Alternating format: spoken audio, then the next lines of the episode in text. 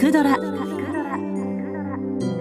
ラジオドラマで聞く名作文学。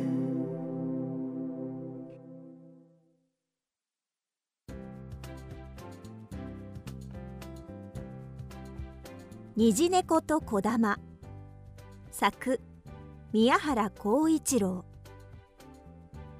第1回の旅行を済ましてお家へ帰った虹猫は早速第2回の旅行に行く準備を始めました。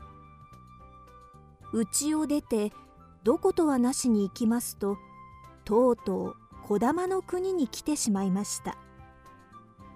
小玉というやつは実に愉快で面白いな。ただ鳥のように木に住まっているのに鳥と違って飛ぶことはできない。だが鳥と大の仲良しで鳥の言葉がよくわかるというではないか。冬になりますと小玉は木の上から地面の穴の中に入るのです。小玉は誰も皆ジメジメとした地面の中を嫌がり春になるのを待ちわびています。草が目を吹き鳥が喉を鳴らして春を知らせるともう大喜びなのです。虹猫は古くからこの国に出入りしている馴染みなのでいつか雲の国に行った時と同様歓迎されたのです。彼らはマイペースで風変わりだからな。他人に興味がないくせに他の妖精を自分の国に住まわせないんだから。こといって喧嘩するわけでもなし。みんなと仲良くしている。不思議なもんだ。児玉は音楽を好みますが主な仕事は妖精の着物をこしらえることでした。その着物は想像も及ばぬほどとても小さな小さな微妙な織物で大変に美しいものでした。虹猫が児玉の国に滞在して数日後朝早くに児玉の頭が面会に来ました。いやおはよう虹猫。朝早くにすまない。実は大変困ったことになって。いやまったくだ。せっかくのバカンスなのに。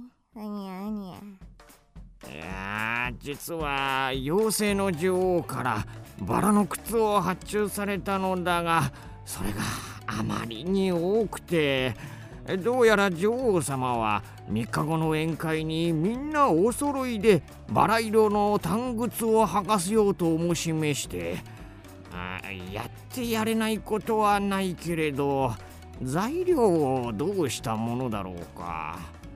君も知っている通りバラはまだ出ないし、えー、赤竹の花は近頃やったら注文があったんで、すっかり使い尽くしてしまったんだ。もうバラ色の皮はちっとも持ち合わせがないのにすぐ取りかからなけりゃならんのだ。このままじゃ期限が切れちまう。女王様のご機嫌を損ねてしまうのが一番恐ろしい。一体どうしたらいいだろうか。うん。それはどうもお困りだろうね。無論僕は喜んで君をお助けしよう。もっともなかなか面倒なことだがね。そうともなかなか面倒なので僕はもう弱ってるんだ。うん。一体いつまでにその材料が手に入ればいいのかね？どんなに遅くとも今晩までに手に入れなけりゃいけない。よし。できるだけのことをやってみよう。僕に考えがある。まあそんなに心配しなさんな。本当かい？ありがとう。だが君に一つ聞くことがある。馬追い谷のやぶばらは大変意地悪だというが。本当かい？本当さ。誰だってあいつのそばに近寄れはしないよ。あいつはちっとでも隙がありゃすぐ引っかくんだからね。悪いやつさ。おう。じゃあもう一つ聞くが。あのバラは自分の背が低くって天まで届くことができないのでそれを大変悔しがって人を妬んでいるっていうことだが。本当かい？ああ本当だよ。いつもブツブツ小言を言ったり怒鳴り散らしたり近所は大迷惑なんだ。うん。やぶバラの花びらで妖精の靴が作れるだろうか。そうだね。綺麗な靴は作れるよ。あでも色が白だから使えないね。まったくその通り。ところがその白を赤にする工夫があるんだよ。そこで君の持ってるマンドリンを一丁貸してくれないか？ああ構わないよ。小玉は間もなく銀や象牙真珠貝などを散りばめた美しいマンドリンを持ってきました。やあありがとう。じゃ30分もしたらバラの花びらを持ってくるから。虹猫はマンドリンを首にかけ急いで森の方へ出て行きました。ほどなく馬追い谷のやぶバラの爪が届かないギリギリのところに腰を下ろしマンドリンの調子を合わせて歌い始めました。カ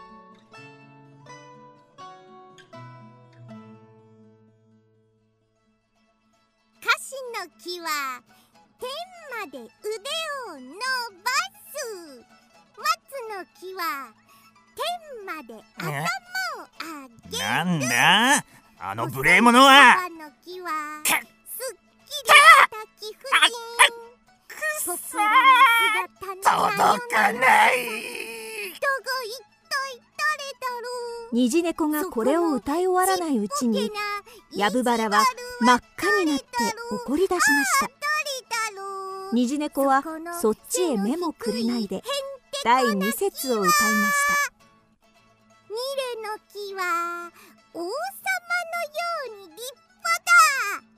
泥の葉は踊ったり歌ったりブナの奥さん綺麗な奥さん。栗の伝とはピッピコどこ一体誰だろうその膝まで届かない頭が白くて足曲がりあんまり身を震わせるものですからおしまいには花びらがまるで薄紅の雨のように地に降り落ちました。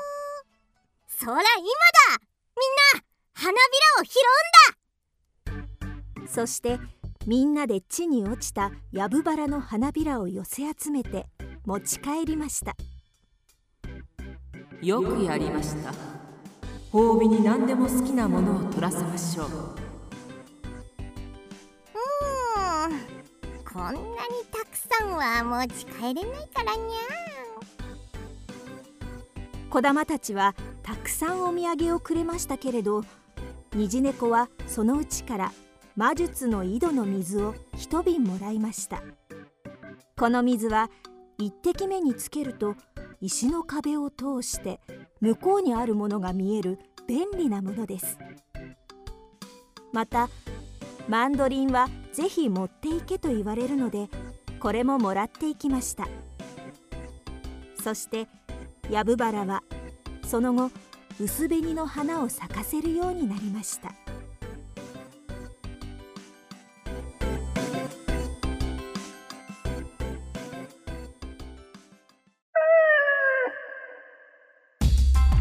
キクドラは YouTube にもチャンネルを開設。